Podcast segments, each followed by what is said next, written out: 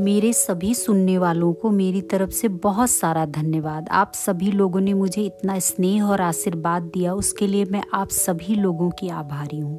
आज मैं आपको भगवान श्री कृष्ण की उदारता और विनम्रता के बारे में कुछ सुनाऊँगी। हो सकता है इसे सुनकर आपको बहुत आनंद आए, क्योंकि मुझे पढ़कर बहुत आनंद आया। भगवान श्री कृष्ण के जन्म के समय सिर्फ़ तीन व्यक्ति जाग रहे थे देवकी वासुदेव, चंद्रदेव। महाभारत के युद्ध के समय दो ही सारथी चालक सबसे विख्यात और निपुण थे। एक भगवान श्री कृष्ण दूसरा मद नरेश शल्य। महाभारत के युद्ध के समय दुर्योधन ने जब पूरी नारायणी सेना मांग ली, उस समय भगवान श्री कृष्ण चुटकी लेते हुए अर्जुन से कहा हार निश्चित है तेरी, हरदम रहेगा उदास। हार निश्चित है तेरी, हरदम रहेगा उदास। माखन दुर्योधन ले गया, केवल छाछ है तेरे पास। माखन दुर्योधन ले गया, केवल छाछ है तेरे पास। अर्जुन ने हाथ जोड़कर विनम्रता से प्रभु से कहा, जीत निश्चित है मेरी दास, हो नहीं सकता उदास। जीत निश्चित है मेरी दास, हो नहीं सकता उदास। माखन लेकर क्या करूँ जब माखन चोर है मेरे पास? माखन लेकर क्या करूँ जब माखन चोर है मेरे पास? आप सभी लोग या तो जानते ही हैं, सुदामा प्राप्त कर्मानुसार दरिद्र थे विधाता ने उनके भाल पर लिखा था, श्री छय दरिद्र होना पाप नहीं है, लेकिन दरिद्र होने पर भगवान को दोष देना और कर्म करना छोड़ देना पाप है। सर्दी का मौसम था, सुदामा के पास कुछ चने थे। पेड़ की टहनियों में छुपकर सुदामा चने खाने लगे। भगवान श्री कृष्ण ने आवाज़ सुनकर पूछा, सुदामा, क्या खा रहे हो? सुदामा बोले, खा कुछ नहीं रहा हूँ कृष्णा। सर्दी के कारण मेरे दांत बज रहे हैं।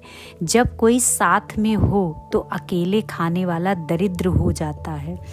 इसलिए सुदामा को दरिद्र होना पड़ा। जब गरीबी के समय बहुत संकोच करते हुए अपनी पत्नी के बहुत आग्रह पर भगवान श्री कृष्ण से मिलने पहुँचे तो भगवान ने उन्हें दीन दुखी अवस्था में देखकर गले से लगा लिया और बहुत दुखी हुए।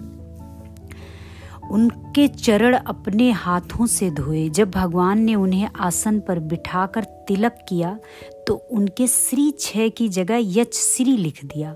सुदामा संकोच के मारे तंदुल छुपा रहे थे। भगवान समझ गए, पहले कुटिलता में चने छुपाए थे, अब संकोच के मारे तंदुल छुपा रहे हैं।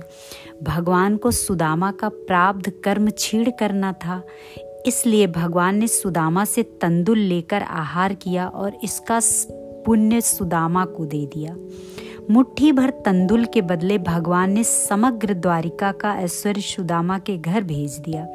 सुदामा की पत्नी सुशीला इतना सारा वैभव पाकर भी व्रत किए बैठी थी कि पति का मुख देखकर ही भोजन करूँगी। भगवान तो अंतर्यामी है, वह सब जानते थे, इसलिए जब सुदामा जाने लगे तो भगवान ने उन्हें रोकने की जिद नहीं की। जो सब कुछ देकर भी न जताए, वह भगवान के सिवा और कौन हो सकता है? सर्वशक्तिमान होने के बावजूद सौ अपशब्दों को भला कोई सहन कैसे कर सकता है?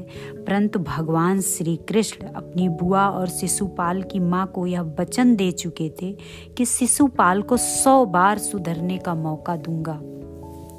भगवान श्री कृष्ण को कभी भी अपने देवत्व पर अहंकार नहीं हुआ, इसलिए वो संपूर्ण शक्तिशाली और महान थे, हैं और रहेंगे।